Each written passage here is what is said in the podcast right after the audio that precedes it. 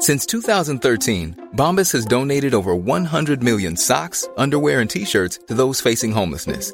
If we counted those on air, this ad would last over 1,157 days. But if we counted the time it takes to make a donation possible, it would take just a few clicks. Because every time you make a purchase, Bombas donates an item to someone who needs it. Go to bombas.com slash ACAST and use code ACAST for 20% off your first purchase. That's bombas.com slash ACAST, code ACAST.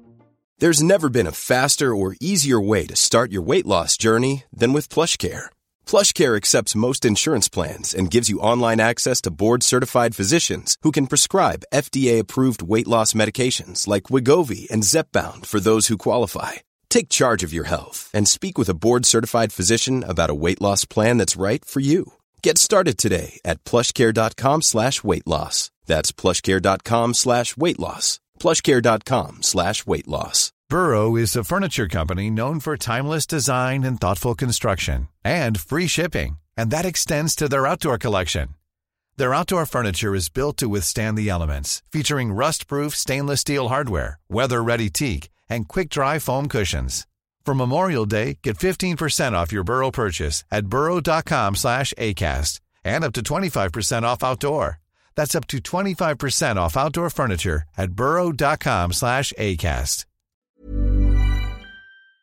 Hello and welcome to episode 25 of the Paul Weller Fan Podcast. Our celebration of the Style Council and the Honorary Councillors continues. Today it's the turn of the fabulous Billy Chapman. Now, Billy played in the band Animal Nightlife in the 80s, and Paul Weller loved this band. So much so that he invited Billy to play with the Style Council both on record and live in concert.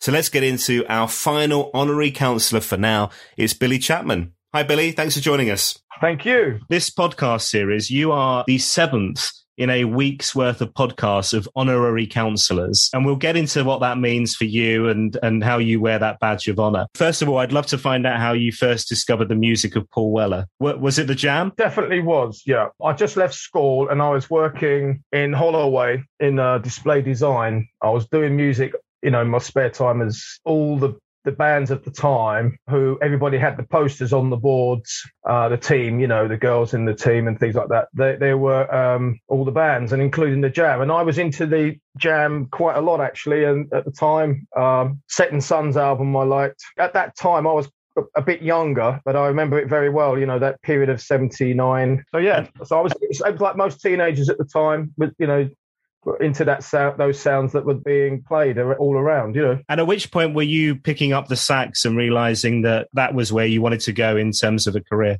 I'd been playing at um, just before I left school in, uh, at Tollington Park in Finsbury Park and I've just been sort of dabbling with it um, with guitars and saxes, and I just literally was a bit of a that was a bit of a hobby really in a sense. I was with some friends doing football, and I had friends that had been doing bands, and it turned out to be quite well known people at the time. And I was a bit younger, and, and you, you, know, it was just one of those things. It was in the air, put it that way. And I was playing football with some mates of mine, and that was the early start of the band. Uh, we were rehearsing in, in Camden Town. It was just in the air, you know, with all the punk thing that was happening. There's a lot, there's a lot going on, and it just seemed to be a natural sort of thing amongst the all your mates and everything. It was just a normal sort of thing, really. And the band that you mentioned was that was that band was Animal Nightlife.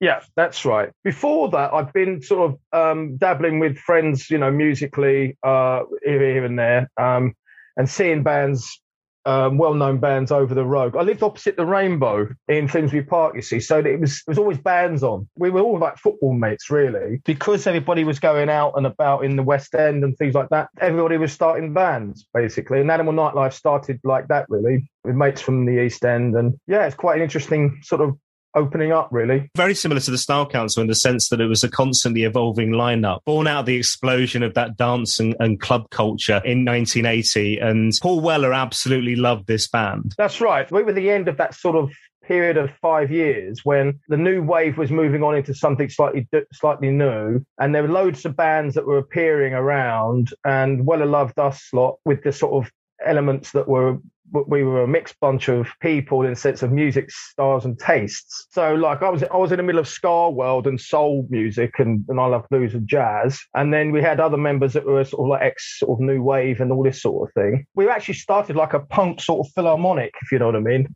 Nice. So went out as a name as the Mile End Philharmonic at one point, which was just for a wind up. I equate it to more like the commitments. It's a bit like that. And so there was an interesting mixture of, of sounds and people, you know. So we just started and and it all sort of evolved. I mean, hanging around the clubs, you know, I was one of the younger lads out of the, out of the lot. You know, a lot of people that were in, that became influential later on in the, in what was happening. You know, difficult to explain really, but there were so many things going on at the time. You know, and it feels like yesterday, but actually we're talking forty years ago now. So I appreciate that it might be difficult to remember every single moment of the stuff that I'm going to quiz you about. But um, but, but the songs that we're talking about, Native Boy, Mr. Solitaire, Love is Just a Great Pretender, and. I was watching I was watching a clip, Top of the Pops too. There was a clip, and they were talking yeah. about how um, I think it was Mr. Solitaire got this got this rush of sales, and they, and how they I don't know if you've seen this clip. It says there was a rush of sales from short-sighted Jam fans who thought yeah. that Paul Waller was Paul Weller. So basically, the band was your band was Andy Polaris on vocals,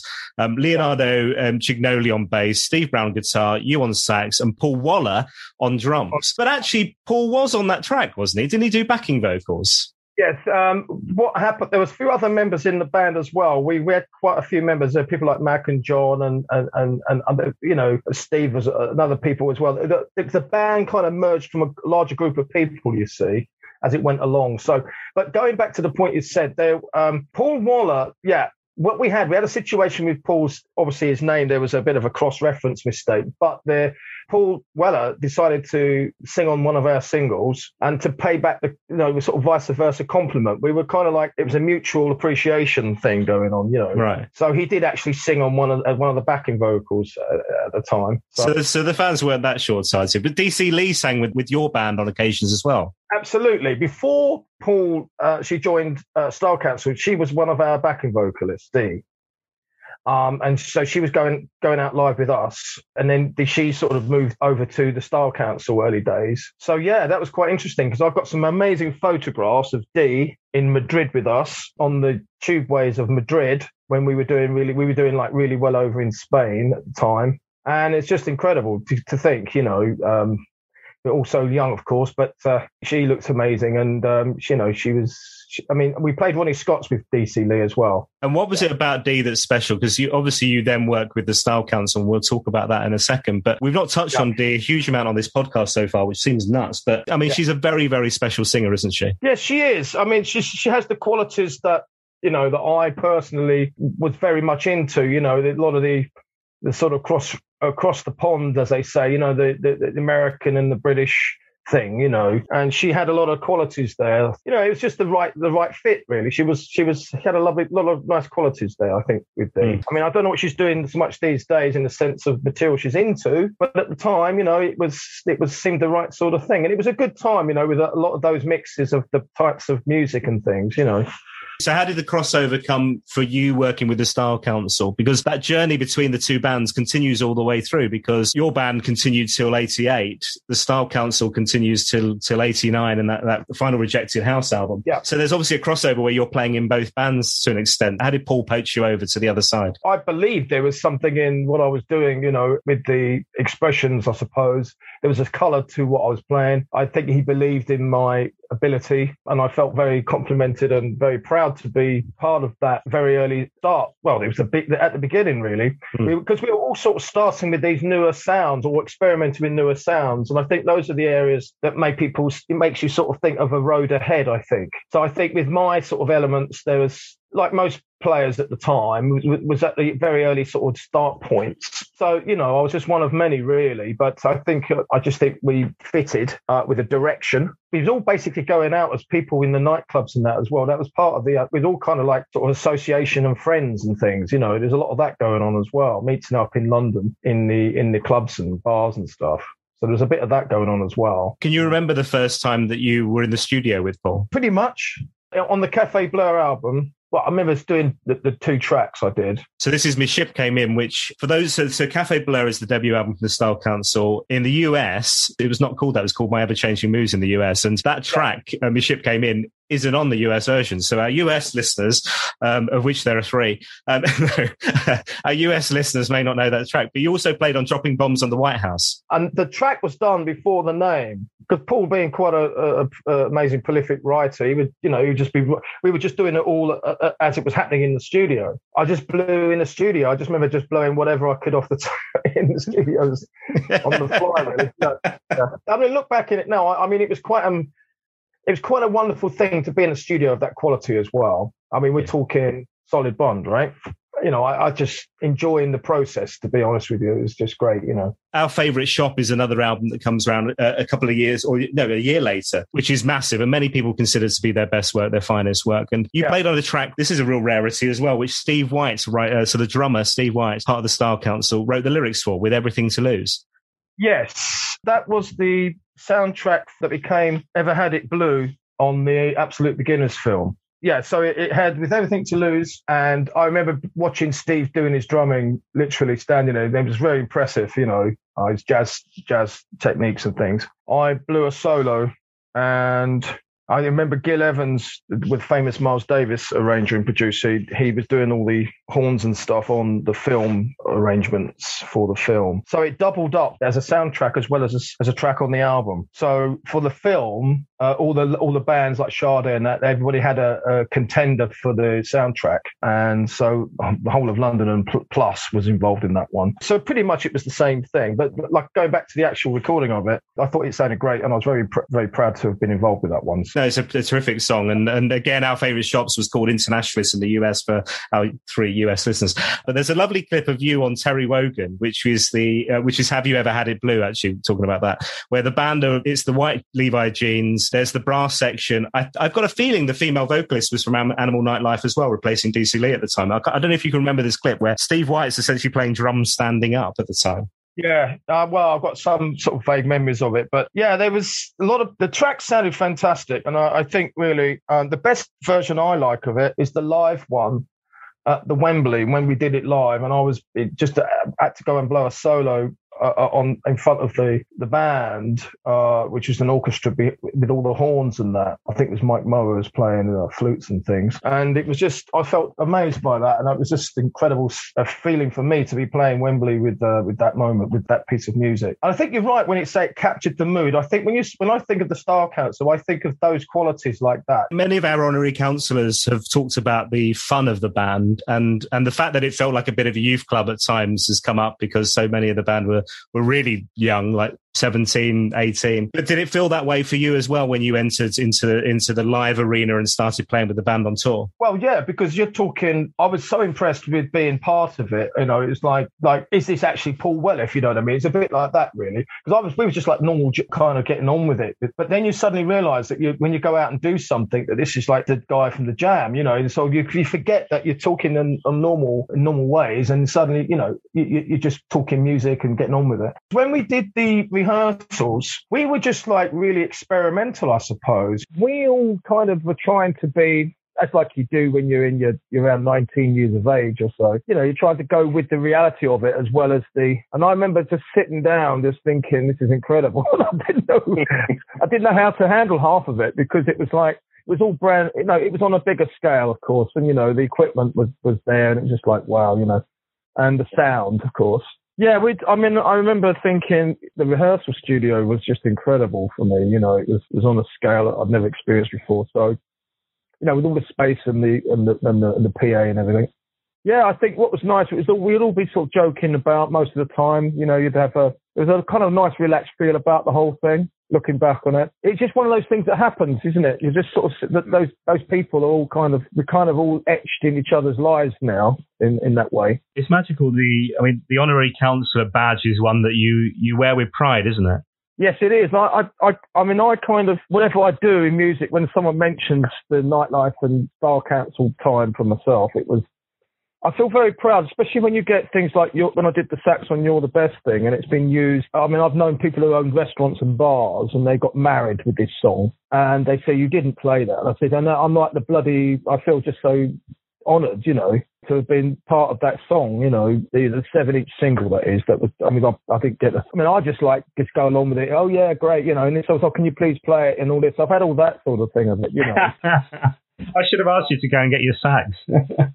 Damn it. Well, you know, another day, Dan, another day. I did a reunion with um, Anthony Harty, the bass player, in Coventry with him and in one of his birthdays, I think it was, and a few years back. We did a reunion and I played with him that those songs the Hazel O'Connor were there and a few of the specials and things like that. And they was having a kind of, re- they had a kind of a reggae sound, which was pretty amazing. It just sounded as fresh then as it did back in all those years ago, you know? I loved that. That was great, you know. The great thing about your time as well is that I think there were during the Style Council's existence. There's been subsequent stuff, but there were um, there were three live products released: so Home and Abroad, which was all the tracks taken from the Internationalist tour, essentially, which was a live yeah. LP. There was also, you mentioned um, Wembley Arena, there was also this live um, VHS at the time and also CD video, whatever that is, yeah. which was Showbiz, which was 1984. And, and then you also on Far East and Far Out, which was the council meeting yeah. in Japan. So the three takes of the live stuff have you on it, which which must be amazing because you've got a record of that too. You know, I look at myself as a young person walking out in such a situation, thinking, uh, "How did that happen?" I have no idea. Um, in a sense, you couldn't plan, you know. But there's a lot to it that's quite quite good. I mean, I used to play the whole point of no return with soloing with Paul, you know, and I felt you know, we just just improvised. You see, I, am quite a big auditorium, just an improvisation there, and I felt very. The problem for me was I wouldn't stop playing, so it was like,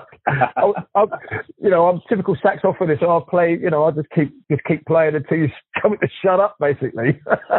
so, I mean, I'm quite proud of that. You know, it was just purely a musical thing. You know, it was a lovely, enjoyable experience. You know, I was only young, and you know, we all we are all so young, and you're trying to keep confident in such a situation. It's been great. So yeah, I get a lot of comments from people, you know, all this time later, you know. Well, Showbiz is there are clips of Showbiz on YouTube, so if people want to check it out, it's um one of the things for me, the Showbiz Wembley Arena stuff. It's such a good look.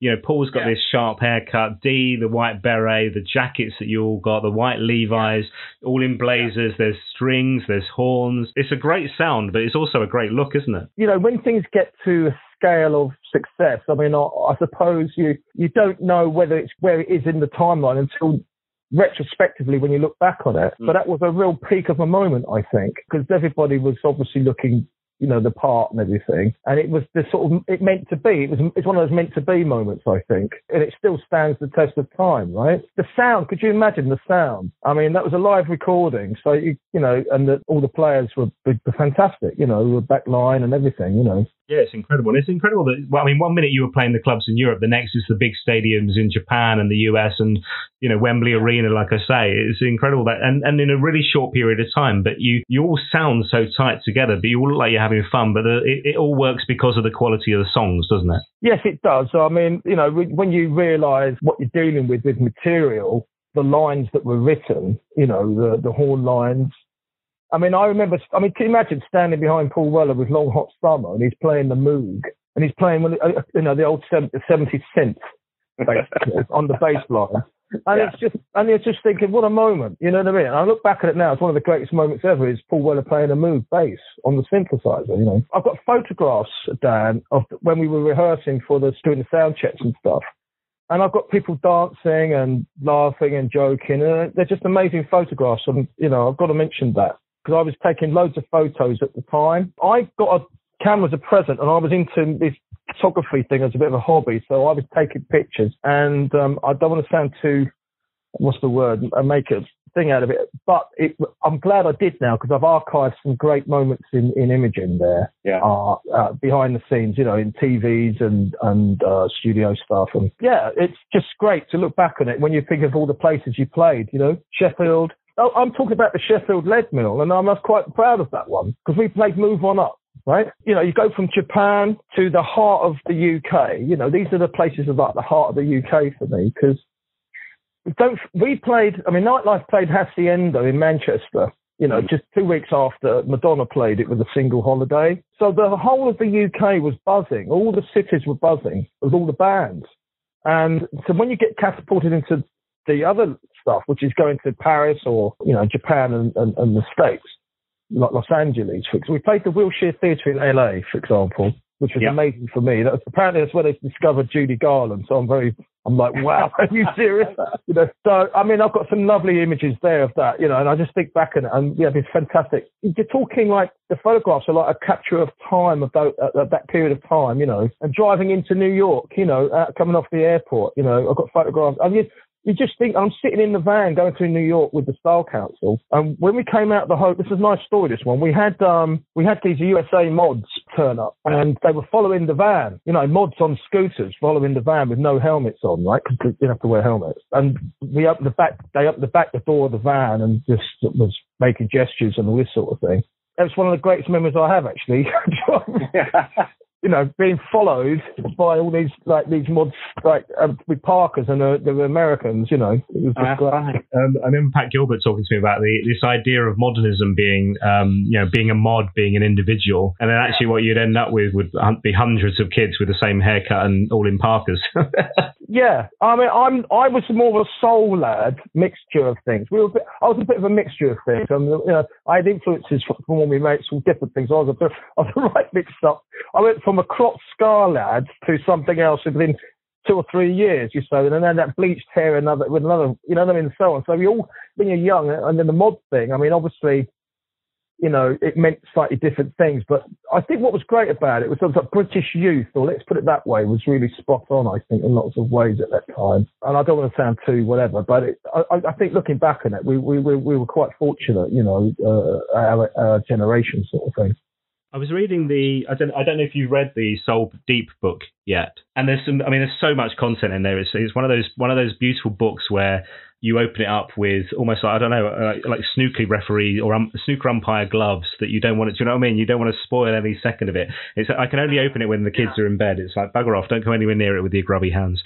Um, it's lovely. But there's one thing I hadn't realised was just how many benefits and CND gigs and the Red Wedge and all of that stuff. There was the amount of gigs that you were doing um, as part of that as well was remarkable. Yeah, I think the feeling then was a feeling of change, put that way. I mean, I, you, when you get older, you can anal- overanalyze things, but when you're young, you just want to see a bit of change, really. And some of the perceived injustices of certain things, I suppose. You know, the stupidity of war. You know, it's the usual youthful. You address those areas, don't you? But I look back on it now, and some of it, I just think, well, on a minute, like we was in the middle of the miners' strike, and we got stopped on the on the motorway because they thought we were. This is true, right? They thought we were flying pickets, right?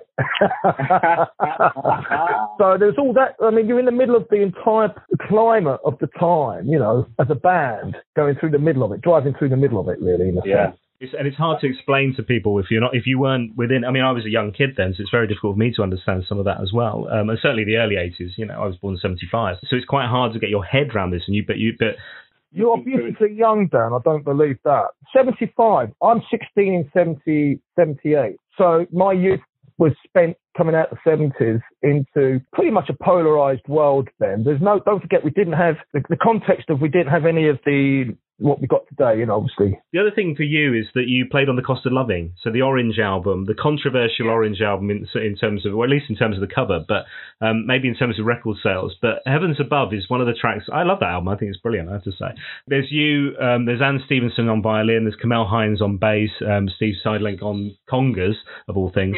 What do you remember about recording Heavens Above? Well, I remember, all, I remember all the players. I remember being there.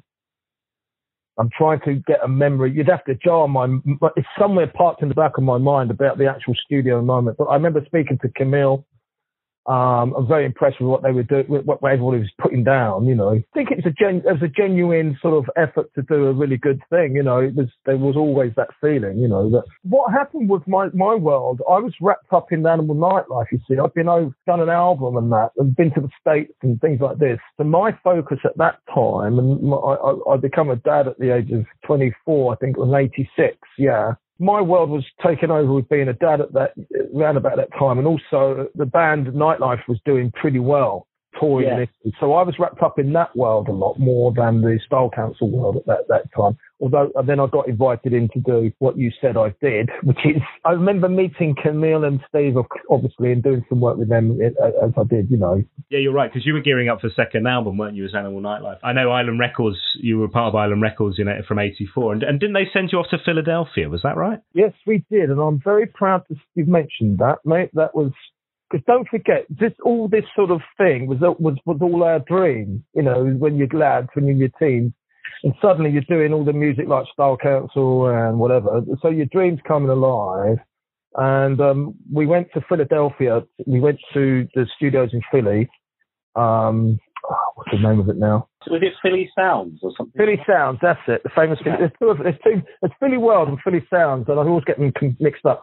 Yeah, that studio was. I mean, it was parked right next to pretty much a, a motor a, a motorway, like a red brick building and you'd walk in there and it was a major, major culture shock for me. And, and because Philadelphia, uh, was a different Philadelphia to, to today, but, um, we were kind of like, you know, London coming uh, with, with all these sort of love of, of what Philadelphia, you know, the music coming yeah. out that place is amazing. So, yeah, you know, it was just an incredible experience. Yeah. So the producers were spot on the Bobby Eli's and all these people. They're they're all the top people that've done some amazing work with all the mate. And we had um, you know Cissy Houston involved in vocals and things like that. So you're right. In, you're right in the heart of what what's going on in Philadelphia. You know. And presumably Island Records, they sent you there to what? To soak up the the Philly sound, or, or to work with those producers. I'm guessing. Yep, exactly that. We were walking in, for example, the conversations would start and and they said, oh, we, we, we did all that sort of 25, 30 years ago, 20 years ago, you know. So there was a bit of a mistake. Uh, uh, uh, where is it that we were trying to get at was, was things they'd done in the past. So when you see them doing that on the mixes and some of the sound they were getting, it's just like, wow. Uh, and this not just non-digital as well. So the studio engineering was, we had three, I think two or three sets of producers. We sort of like go from one studio to the other studio. It was just, what an experience. I came, it completely changed me as a musician working in that, in that environment because the positivity w- was something else, you know. I felt completely lifted as a person, as a player, you know, because who wouldn't be? You, you're working with some great producers. We always talked about certain people. Of course, it was, everybody's impressing who they do and what they've done. We needed a vibe for example, and backing vocals, and they got Cissy Houston in to do some backing vocals, Family of Whitney, and all this sort yeah. of.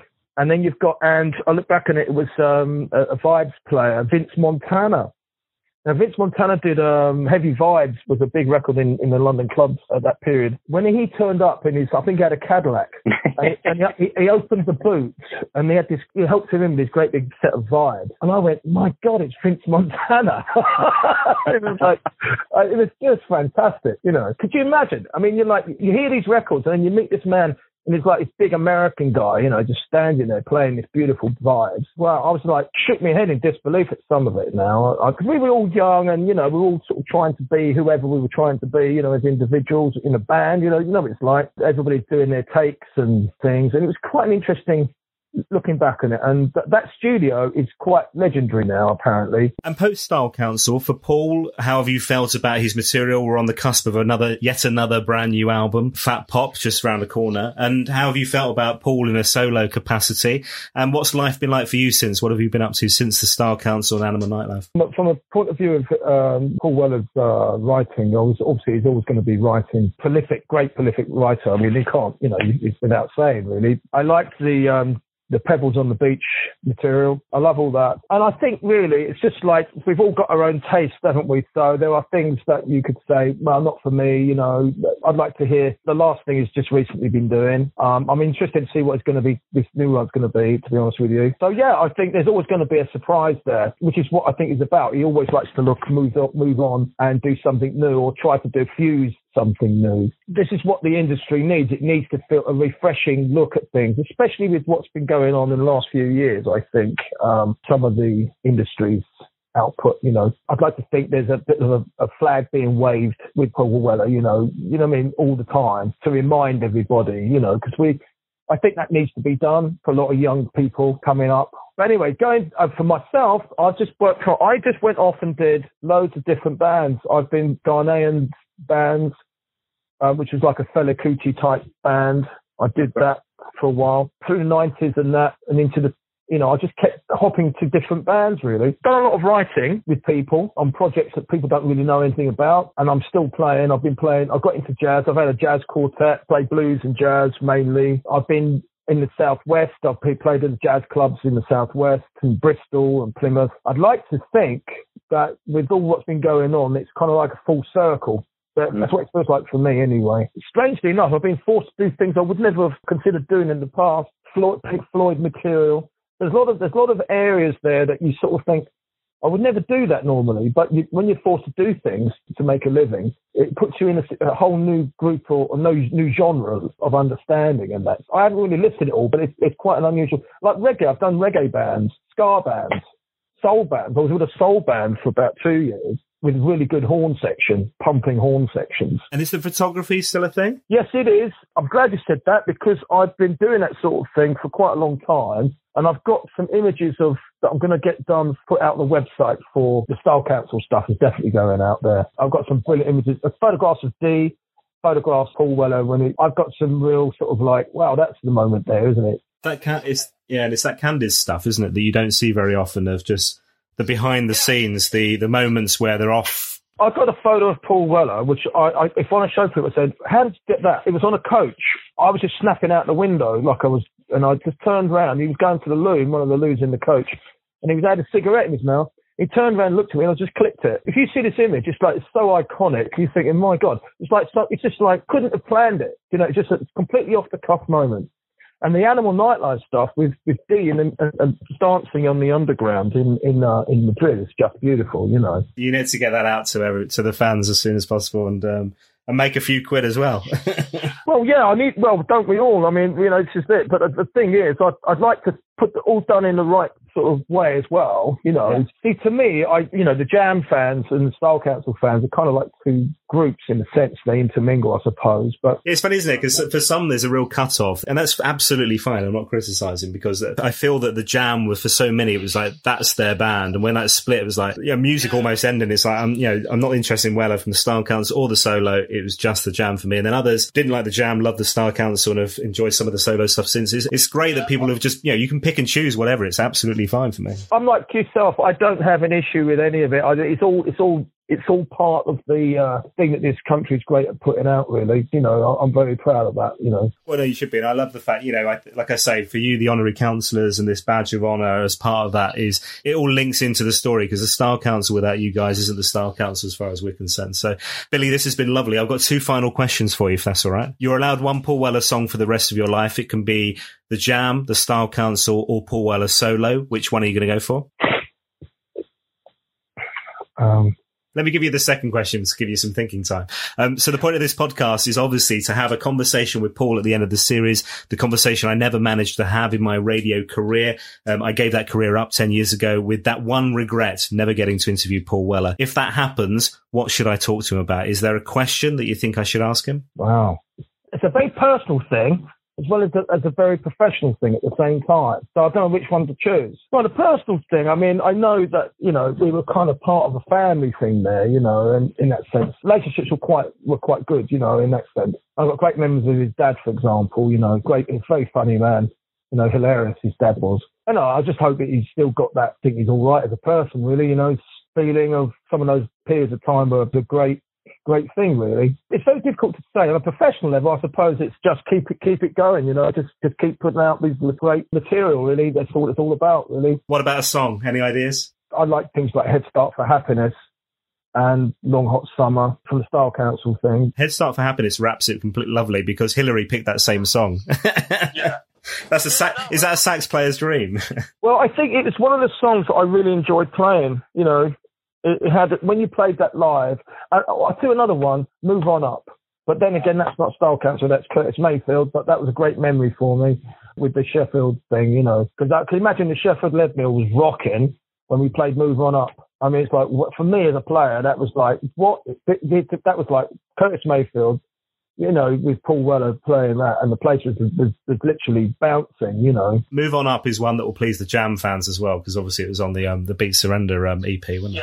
Well, that was one of one of the greatest moments for me was playing Move on Up. Really, we had a couple of extra players on that that gig on the on the Red Wedge stuff. We had a few extra players, you know, that were involved as well. You know, the guy from Mark and the Smiths and things like that. And there was other players, you know, I, mean, I remember things like that, you know, and it was just got a real mixture of well-known people, you know, it's just fantastic. But that I remember that night thinking, "This you're not going to, but you're not going to get much better than that." so, Billy, this has been amazing. It's been so lovely to chat to you. Thank you so much for your time. I really, really appreciate it, man. Thank you for the invite, Dan. I appreciate. Uh, I mean, my mind is like spinning. You know, you'll be coming back to me all week, going, "Oh, there's this thing. I remember this and this and this." well, that's it. You've done a department of memories there. It's, it's ridiculous. You don't realise until you start talking about it. You know, you, you could go on and on and on, couldn't you? Really? But all I can say is I, I, I've got some fantastic memories of that, and I, am very proud to have been a, an honorary councillor, and as the others have been, I'm sure. You know. Hey Billy, thanks a lot, man. Thanks a lot. Take care. Man. That was lovely. My thanks once again to Billy Chapman. So we've made it seven podcasts in seven days, and a celebration of probably the best pop group in the world, the Style Council. My thanks to the teams at Soul Deep, Stuart, Snowy, and Steve plus Mr. Cool's Dream, Iain Munn. Their books help so much with the research, I have to say. Now, next up, I'm joined by Neil Jones from the Stone Foundation, a band who have worked so collaboratively with Paul in recent years, whether it's him producing their album, singing on some real standout songs. You are going to love this one. Neil is fabulous.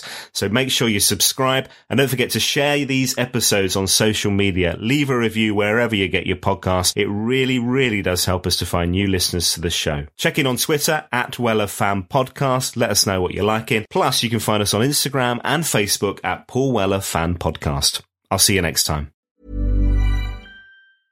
Mom deserves the best, and there's no better place to shop for Mother's Day than Whole Foods Market. They're your destination for unbeatable savings, from premium gifts to show-stopping flowers and irresistible desserts. Start by saving 33% with Prime on all body care and candles. Then get a 15-stem bunch of tulips for just $9.99 each with Prime. Round out Mom's menu with festive rosé, irresistible berry chantilly cake, and more special treats. Come celebrate Mother's Day at Whole Foods Market. Even on a budget, quality is non-negotiable. That's why Quince is the place to score high-end essentials at 50 to 80% less than similar brands. Get your hands on buttery soft cashmere sweaters from just 60 bucks, Italian leather jackets, and so much more.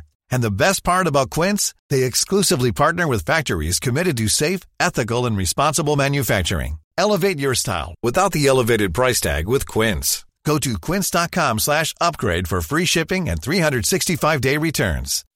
When you make decisions for your company, you look for the no-brainers. If you have a lot of mailing to do, stamps.com is the ultimate no-brainer. Use the stamps.com mobile app to mail everything you need to keep your business running with up to 89% off USPS and UPS. Make the same no-brainer decision as over 1 million other businesses with stamps.com. Use code PROGRAM for a special offer. That's stamps.com code PROGRAM.